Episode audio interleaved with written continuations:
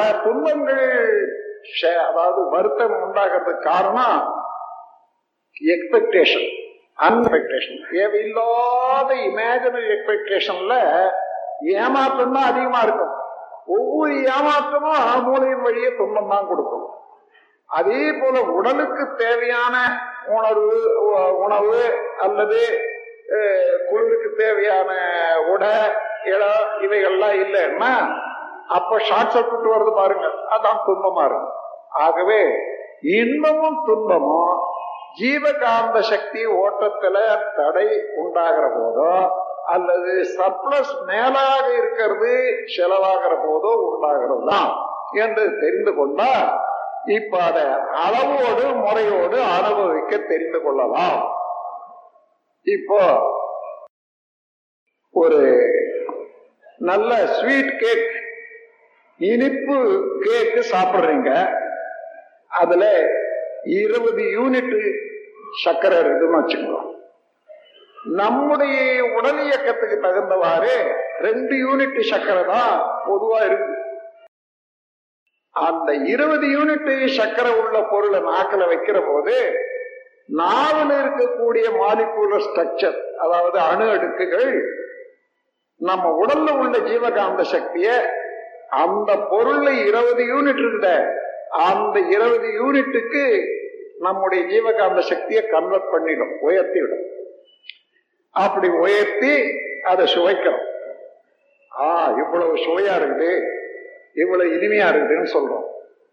அந்த இனிமைன்னா அந்த இனிமையில நாம் உணர்றது, நாம் எந்த மாற்றம் பெற்றோமோ அதை தான் உணர்றோம். அத சரியா தெரிஞ்சுக்கணும்னா கேக்கு முடிஞ்சு போச்சு, ஒரு கப் காபி கொடுக்குறாங்க, காபியில 5 யூனிட் சுகர் தான் இனிப்பு தான் இருக்குதுன்னு வச்சுங்க. வாயில வச்சு பார்க்கிற போது இனிப்பே இல்லை, கசப்பான் தெரியுது, இருக்குது இருந்தாலும் தெரியல. காரணம் அந்த சமயத்துல நாவின் மூலமாக நம்முடைய ஜீவகாந்த சக்தியினுடைய தன்மாற்றம், பிசிக்கல் டிரான்ஸ்பார்மேஷன், அந்த மாற்றம் 20 இருக்குது. அந்த கேக் சாப்பிட்ட போது அதுல இருந்து 5 வந்து தொடர்ற போது ஒரு குறைவு உணர முடியாது. ஊக்குவிட்டு தன்னுடைய உணர்வை எழுப்புகிறதோ ஜீவகாந்த சக்தியினுடைய செலவை அதிகரிக்கிறதோ ஆக்டிவேட் பண்றதோ அந்த இதான் உணர்றோம். அதுக்கு குறைஞ்சதை உணர முடியாது. அதனாலதான் ஆங்கிலத்துல என்ன அண்டர்ஸ்டாண்ட் சொல்றாங்க பாருங்க, எந்த பொருளோட நீ தொடர்பு கொள்றியோ அதனுடைய இயக்கத்துக்கு குறைவாக நீ இருந்தால் உன்னை அது ஊக்கிவிடும், அதனால நீ தெரிஞ்சு கொள்ளலாம். அதை விட அதிகமாக நீ இருந்தீனா தெரியாது. அதனால understand, you have to stand under the force of what you perceive. அந்த மாதிரி ஒன்னொன்னு நீங்க பாத்தீங்கன்னா இதுக்கெல்லாம் பெரிய லேபரேட்டரி போகவே வேண்டியதில்லை. நான் சாப்பிடுற போது, ஒவ்வொரு பொருளை அனுபவிக்கிற போது, ஒவ்வொருத்தரோட தொடர்பு கொள்ற போது அவங்க இதைதான் செய்யணும் நினைக்கிறீங்க, பல தடவை நினைக்கிறீங்க. அந்த அளவுக்கு அணுவடுக்கு எல்லை கட்டியாச்சு, அதையே எதிர்பார்க்கிறீங்க. அவங்க அதை செய்யல, வேற மாதிரி அவங்க இஷ்டமா செய்தா உடனே அந்த அணு அடுக்கு முரண்படுது. முரண்படுற போது தாங்க முடியல, துன்பம், ஐயோ அவங்க தப்பு செய்துட்டாங்க, சினம், அடி, உதையெல்லாம். இப்ப இத சரியா தெரிஞ்சுக்கிட்டா இது நம்ம கிட்டதான் இருந்து ஏற்படுற ஒரு மாற்றம். அவர்கள் விருப்பத்தை போல அவர்களுக்கு தெரிஞ்சதை அவங்க செய்யறாங்க என்றா இந்த உணர்ச்சிமயமான எண்ணங்களோ செயல்களோ வராது. அதோடு இந்த உண்மையை உணர்ந்து கொண்டோமானா இந்த ஜீவகாந்த சக்தியை பாதுகாக்கிறதுக்கு அளவு முறை, ஒவ்வொன்றுலையும் அளவு இருந்து முறை இருந்து, சுவையிலையும் கூட அதிகமா போனா துன்பமா மாறுது. அதே போல எல்லாமே அத அளவோடு வைத்துக் கொண்டமானால் அளவு என்று ஒரு உதாரணம் சொல்லணும்னா, அடுப்பு மேல சமையலுக்கு பாத்திரம் வச்சு அதில் அரிசி போட்டு வேக வைக்கிறாங்க. அது வெந்து போச்சுன்னா அதாவது தீ இல்லாத வேகாது. ஆனா எவ்வளவு வேணும்? அது வெந்து போனா என்ன ஆகுனா அதை விட்டு இறக்கணும். அதான் அளவு. வெந்து போன பிறகு கூட அங்கேயே வச்சிருந்தா கறியாய் போகும்.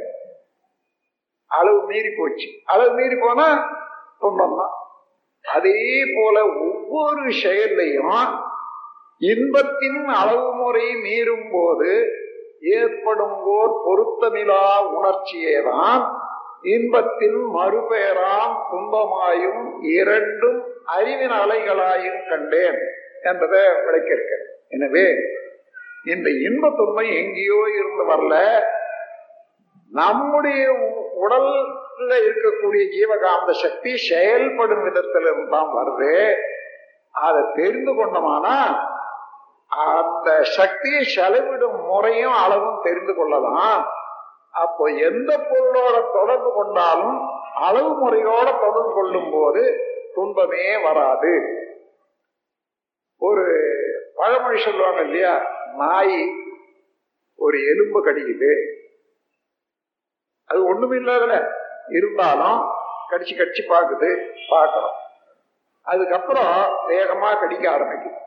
அதுக்கு காரணம் என்னன்னா, அந்த எலும்புல இருக்கக்கூடிய எலும்பு எதிரில பட்டு பொத்தல் உண்டாச்சு, அது ரத்தம் ஒழுகுது. இந்த நாய் தன்னிடத்துல இருந்துதான் இந்த ரத்தம் வருது, அதுதான் சுவைக்குதுன்னு தெரியாத, அது எலும்புலதான் இருக்குதுன்னு தெரிந்து கொண்டு மேலும் மேலும் கடிச்சு வாயை புண்ணாக்கி கொள்ளும்.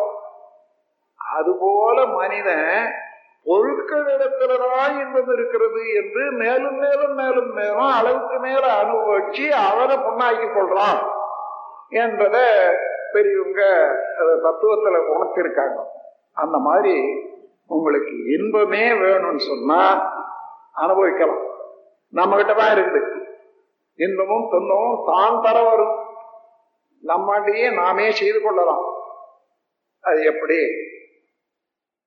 4 வகையான செயல் திட்டத்தை கொண்டு வந்துட்டோம்னா எப்போதும் இன்பத்தில் இருக்கலாம். நம்ம ஆசைகள் இருக்குத நிறைவு பெற முடியாத, அதாவது அதை அனுபவிக்க முடியாத ஆசைகளை இருப்பு வச்சு கொள்ளக்கூடாது. இருப்புன்னா நமக்கு தெரியும் இது அடைய முடியாதுன்னு, அது இன்னும் வேணும் இன்னும் வேணும்னு அதை வச்சுக்கிறது. அது போல ஒரு 10 விதமான ஆசைகளை இருக்க வச்சிருக்கீங்கன்னு வச்சுங்க, செய்து முடிக்கவும் முடியல, அதை விடவும் முடியல. இந்த 10 விதமான ஆசைகள் அவ்வப்போது எழுந்து எழுந்து எழுந்து எழுந்து எண்ணத்தை கலைச்சு கொண்டே இருக்கோம். நம்முடைய உடல்ல உள்ள சக்தியை செலவு பண்ணிட்டே இருக்கும். இதனால என்ன ஆகுது? நாம் தினசரி வாழ்க்கைக்கு வேண்டிய எண்ணத்துக்கு வேண்டிய சக்தி போரல, சிந்திக்கிறதுக்கு வேண்டிய ஆற்றல் போரல, செயல் திட்டத்துக்கு வேண்டிய சக்தி போரல. அதனால வாழ்க்கையில வெற்றி பெறுவது கஷ்டமா இருக்கு. எது எடுத்தாலும் தோல்வி. ஏன்னா பல ஆசைகள் இருப்பு வச்சதுனால அதையே இயங்கி கொண்டிருக்குது. இது ஒன்று. அதற்கு ஆசை சீரமைப்பு என்ற பயிற்சியை மனவளக்கலையில கொடுக்குறோம். அதை படிச்சு பார்த்து கொள்ளுங்க. மனவளக்கலை என்ற நூலில் இருக்குது. அதன் மூலமாக அதை செய்து கொண்டா இருப்பு வைக்க வேண்டியதே இல்லை. அந்த செயல்படாத அனுபவிக்க முடியாத ஆசைகளை இருப்பு வைக்க வைக்க வைக்க மனித மனம் செயலற்ற போது, வலுவிழந்த போது, வெற்றி இழந்த போது சோர்வு உண்டாகுது, டிப்ரெஷன் உண்டாகுது. இதை போக்கணும்னா ஆசை சீரமைப்பு வேண்டும். ஒரு இறைநிலையை உணர்ந்து கொள்ள வேண்டும் என்ற ஒரு தத்துவ பெரியார், நான் கடவுளை காணணும் என்று போறார் ஒரு குருவிடத்தில். என்னால நான் கடவுளை நேரடியா காணணும் முடியுமான்னு கேட்கிறாரு குருவை. ஓ, கட்டாயம் முடியும். ரொம்ப பேர் சொன்னாங்களே முடியாதுன்னு. இல்ல இல்ல முடியும். சரி எனக்கு சொல்லிக் கொடுப்போம். ஒரு பேப்பரில் ஒரு பேப்பரும் எழுதுகோலும் கொடுக்குறாரு. நிரூபராத ஆசை எத்தனை இருக்குதுன்னு எழுதி கொடுங்கன்னு. இவர் சுமார் இதுதான் சரியான சான்ஸ், இவர் நமக்கு வழிகாட்ட போறாரு, எல்லாத்தையும் முடிச்சுக்கலான்னுட்டு இவர் எல்லாம் அள்ளி விடுறாரு. ஒரு 20 ஆசைகள் எல்லாம் எழுதிட்டார்.